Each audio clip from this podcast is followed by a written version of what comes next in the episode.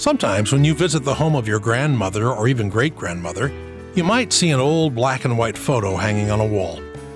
Only the photo has hung there for decades, and for part of each day the sun shines on it. So now the photo is a bit yellowed and the images on it are washed out and faded a bit. Things are a little hard to make out. Well, sometimes very familiar Bible stories can be like that. They've hung on the walls of our hearts for a long time, and so maybe some details have faded. It's easy to miss seeing some things. The Christmas story is surely like that, but today on Groundwork, let's dig into Luke 2 to see if we can bring back to our eyes things that have faded a bit. Stay tuned.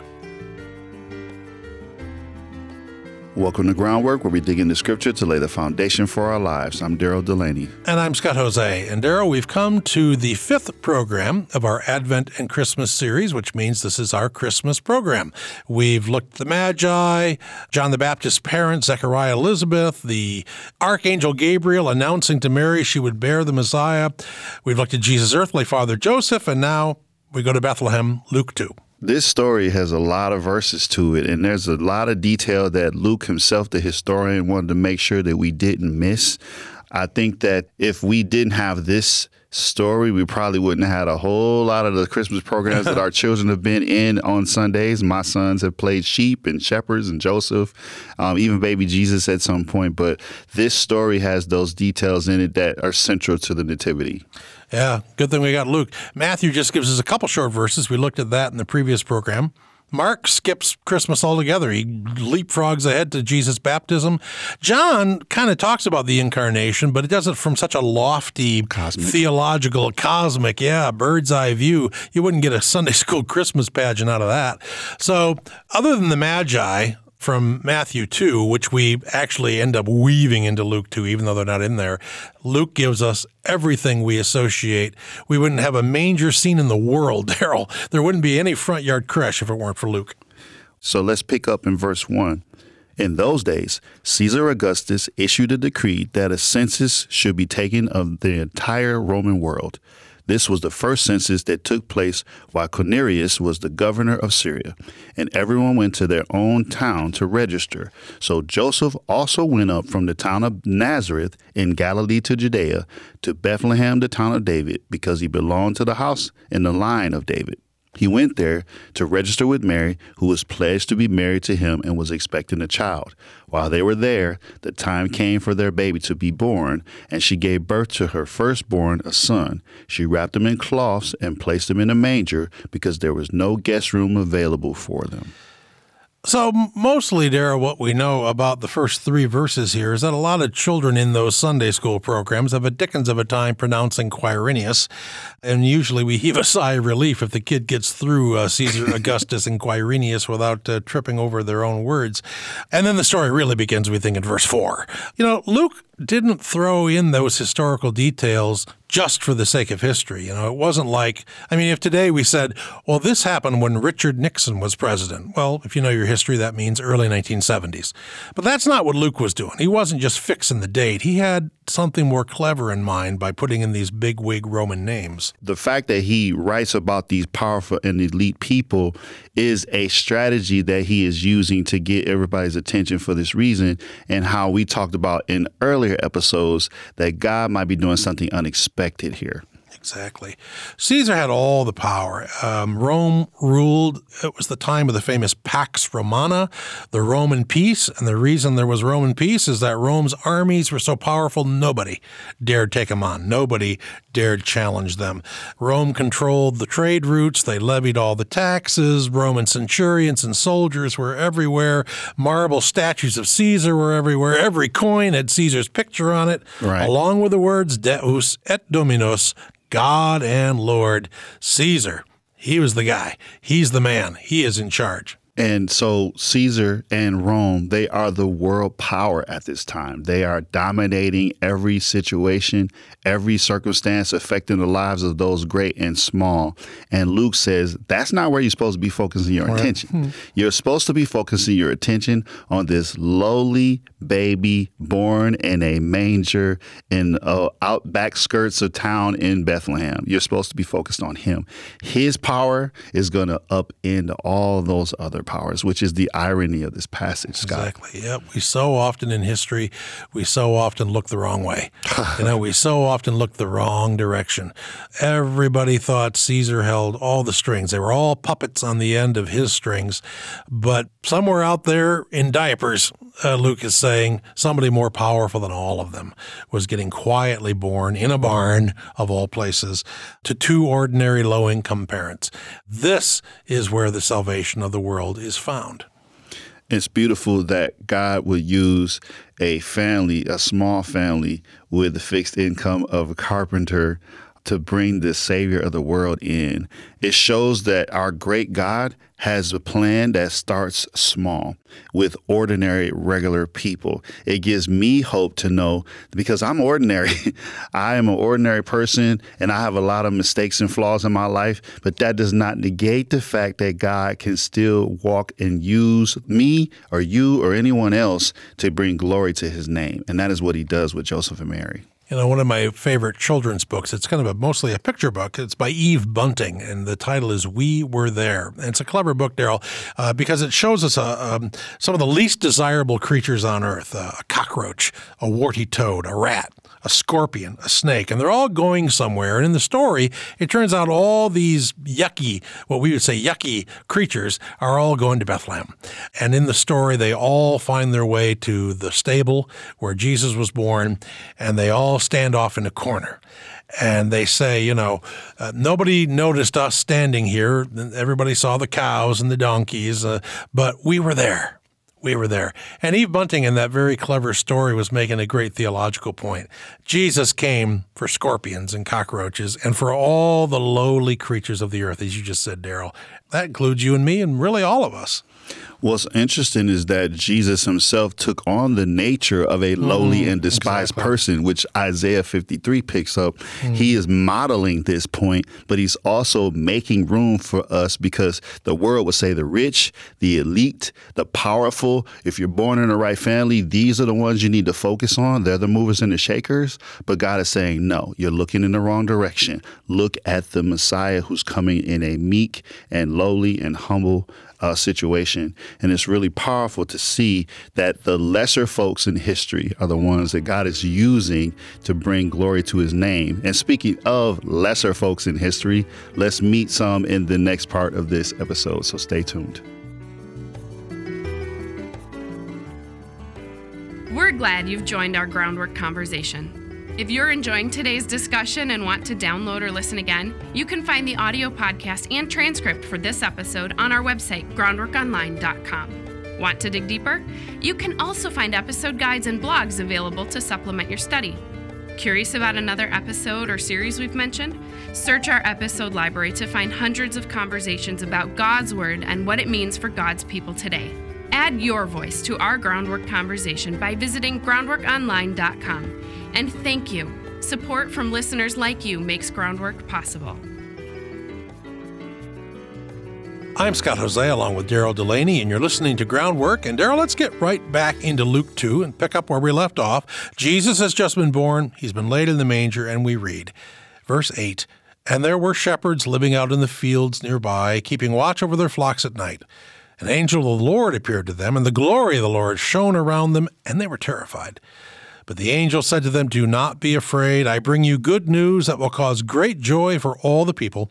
Today, in the town of David, a Savior has been born to you. He is the Messiah, the Lord. And this will be a sign to you. You will find a baby wrapped in cloths and lying in a manger. And suddenly a great company of the heavenly host appeared with the angel, praising God and saying, Glory to God in the highest heaven, and on earth peace to those on whom his favor rests. And when the angels had left them and gone into heaven, the shepherds said to one another, Let's go to Bethlehem and see this thing that has happened, which the Lord has told us about. So we got another situation where the message of the good news is going to not the elite, not the powerful, not the ones that are in the ivory towers or in the rich places, but they're coming to some common shepherds who are living out in the fields nearby. And so God is getting that message into regular and common folks. It's another part of what Luke is trying to get across. You know, we said at the outset of this episode, Daryl, that uh, we made the comparison to old faded photographs on your grandma's wall. You know, the, the details have washed out. And for a lot of us, this familiar story is like that. And so we, we tend to skip over stuff. But let, let's just stop on a line that we usually don't stop on living in the fields. The shepherds were living in the fields. Just stop right there.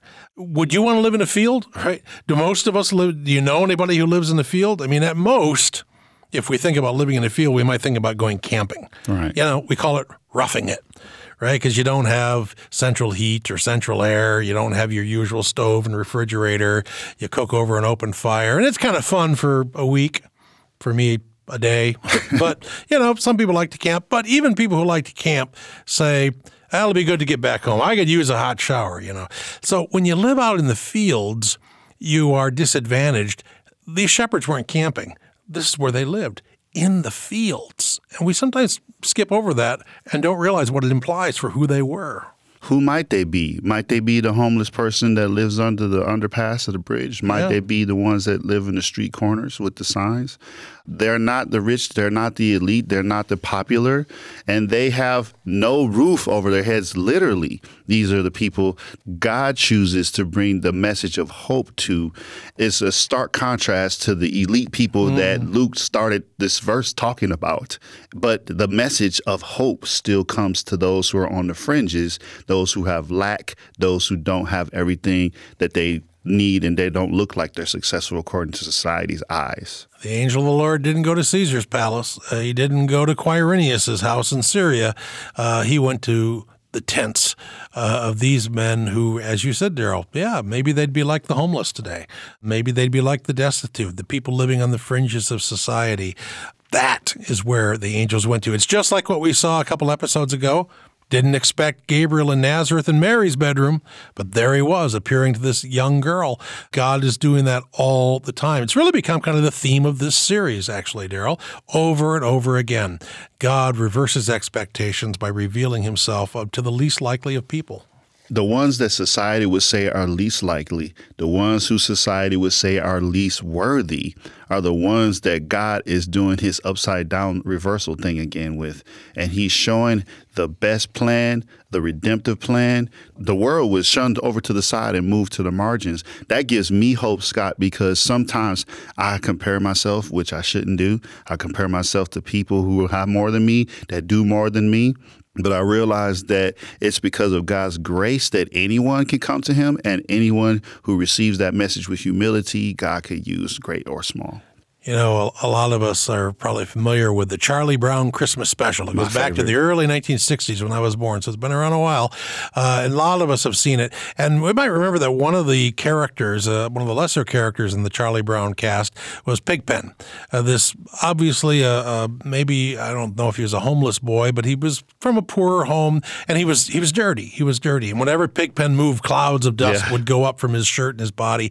The the woman who played the little girl who played his wife was the little girl with naturally curly hair, and she complained in the special. She didn't want to act with Pigpen because the dust from him was taking the curl out of her naturally curly hair. Charles Schulz, uh, the cartoonist, I think knew what he was doing, Daryl. He was reminding us shepherds were undesirable. Well groomed people in society also back then didn't want to hang around with shepherds. They smelled, they had bo- body odor, they were dirty, uh, they were despised, and they were God's kind of people. And there's something else too, Scott, that we sometimes miss in the verses. If we look again and we listen to what the angel tells these lowly fellows, here is what he says in verse 11 Today, in the town of David, a Savior has been born to you. He is the Messiah, the Lord. The words to you are the very distinct thing that I think we glaze over quite a bit. Yeah, it should pop out at us, but we've we've again we've become so accustomed to reading this we kind of forget it. But that's an odd way to put it. A baby has been born to you. When our first child was born, while I was serving as a pastor at my first congregation, she was born at six o'clock on a Sunday morning. So I didn't make it to church that morning.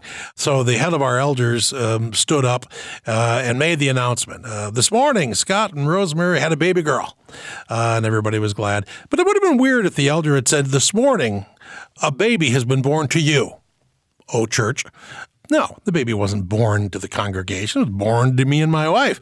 And yet, here, Daryl, the angel says this Savior was born to you, to you shepherds out in the fields, to you shunted aside shepherds. He's born to you. That's amazing again, we're pointing back to the irony that Luke is bringing. He's trying to make sure that everyone knows that Jesus is the Messiah to the world, to those who are put on the margins, to those who are put on the fringes.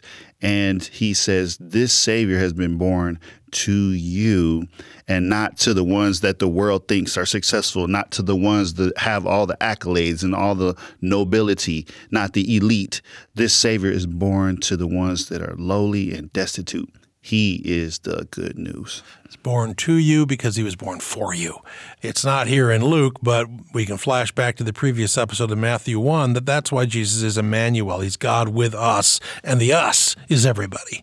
Uh, it's not, first of all, Caesar Augustus and Quirinius and all the other fat cats and bigwigs of the Roman Empire then, or all the fat cats and bigwigs today.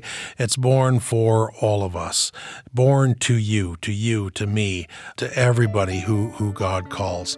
But there's one other little detail we sometimes miss. So as we're picking up on little details. We got one more to go, so stay tuned. What does it mean to be a Christian and a fan of movies, music, television, and video games? I'm Josh Larsen, editor of ThinkChristian.net and host of the Think Christian podcast. I invite you to join us for faith filled reflections on pop culture.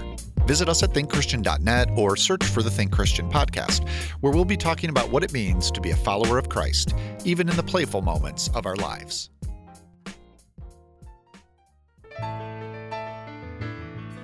You're listening to Groundwork, where we dig into scripture to lay the foundation for our lives. I'm Daryl Delaney.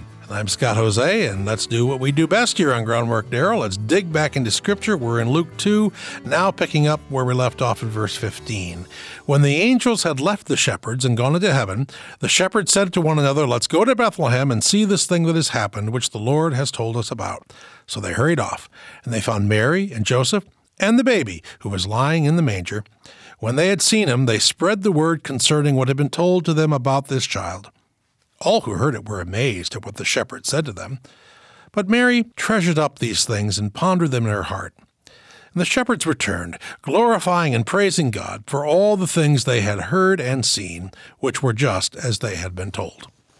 It's beautiful to see that not only did the angels go see what was happening in the story, they were told this good news. They were like, we got to go see what's going on. So they went down and they spread the word when they came back. It was beautiful to see that, but also it was beautiful to see how Mary treasured all these things in her heart, which probably will come up later at some point. Exactly. And again, if Luke did meticulous research for his gospel, as we've mentioned in previous episodes in this series, and he interviewed Mary, that's the kind of thing only Mary could have told yes. Him.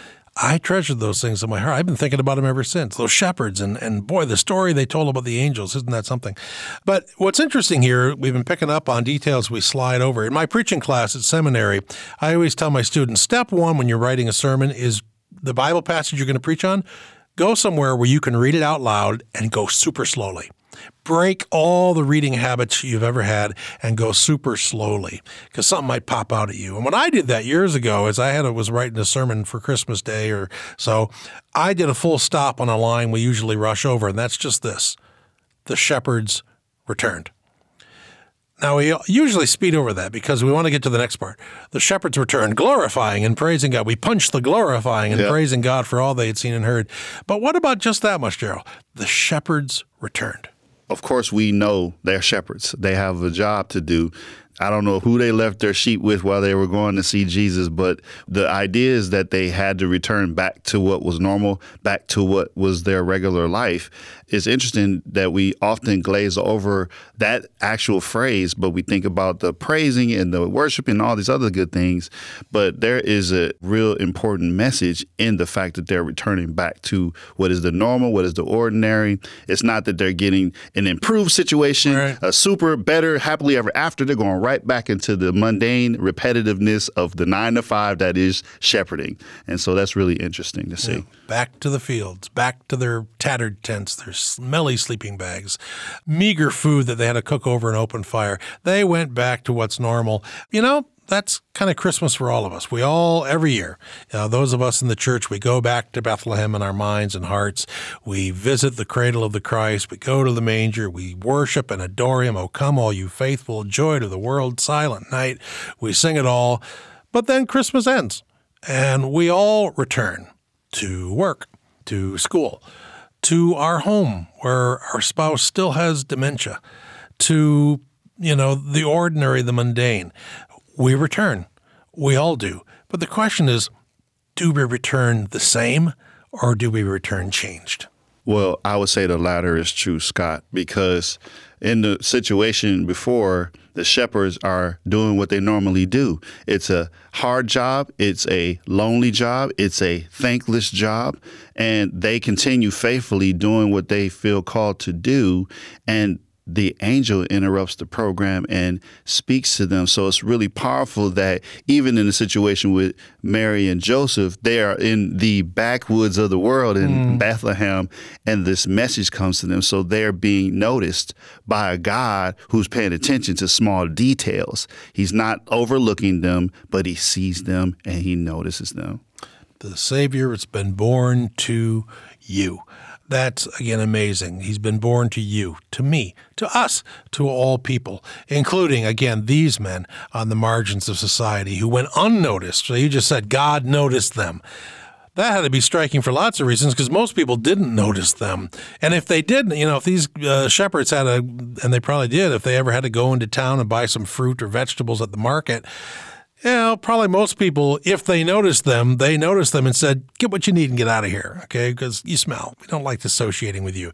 Get what you need and go. That's how they got noticed by everybody else, but not God, right? They, they were given, wow, Daryl, they were given an all expenses paid ticket to the greatest concert in the world, an aria sung by flights of angels in the sky. Wow, how could that not change them? You know, it gives me hope because there have been times in my life where I felt like I haven't been noticed, or there have been times when I felt discouraged, even though I was doing what God called me to do, because life gets complicated when you say yes to Jesus. Mm-hmm. But really, it's encouraging to know that God says, I see you. God says, I'm paying attention to you. God says, I know that sometimes you're struggling with sins and problems and difficulties, but I am actually working out a salvation for you, and I'm giving you a gift in my son. So it's really powerful that grace can interrupt our program to help us, but also to shine light on us. So, hopefully, for us, as for those original shepherds, our annual trek to Bethlehem changes us gives us that hope again, right? So, yeah, we go back. But hopefully, we go back like the shepherds did. They were drenched with grace, they were drenched with glory, they were rejoicing and praising God. Uh, and hopefully, that, you know, our trip to Bethlehem at Christmas every year can remind us of the waters of baptism that drench us, right? That drench us in grace, that give us that new identity. No matter who we are, we are the noticed people. To connect it to the previous program in this series, Daryl, we are the people that receive Emmanuel, that God is with us. And the God that is with us is the one that we are now charged with a message to mm. tell everyone about. So not only do we return differently, but we return differently with a message that Christ is the hope of the world, that he can speak into situations that are meek, that are meager, that are unfortunate. He speaks to those who have situations that are pushed out on the margins of society, mm. and he notices and he does something about it because he loves us. The shepherds told everybody, and they were amazed, but they're being shepherds, Daryl. I can't imagine everybody bought what they said. Uh, they're shepherds. They're living in the field. They've been out with their sheep too long. They, you know, they probably dreamed these angels. You know, not everybody believed them, but that didn't stop them, right? And so, also, as you said, Daryl, with our witness, not everybody's going to believe us. Not everybody's going to think we know what we're talking about. That's okay. We keep talking about it. We keep telling the good news of Emmanuel, God with us, the Savior born to us. Thanks be to God. Well, thanks for listening and digging deeply into Scripture with Groundwork. We are your hosts, Daryl Delaney with Scott Hoezee, and we hope you'll join us again next time as we continue to dig deeply into Scripture to lay the foundation for our lives. Connect with us at groundworkonline.com to share what groundwork means to you or to tell us what you'd like to hear discussed next on Groundwork. Groundwork is a listener supported program produced by Reframe Ministries. Visit reframeministries.org for more information. Our recording engineer is Dodd Morris, and our post production supervisor is John Reeder. Our senior producer is Courtney Jacob.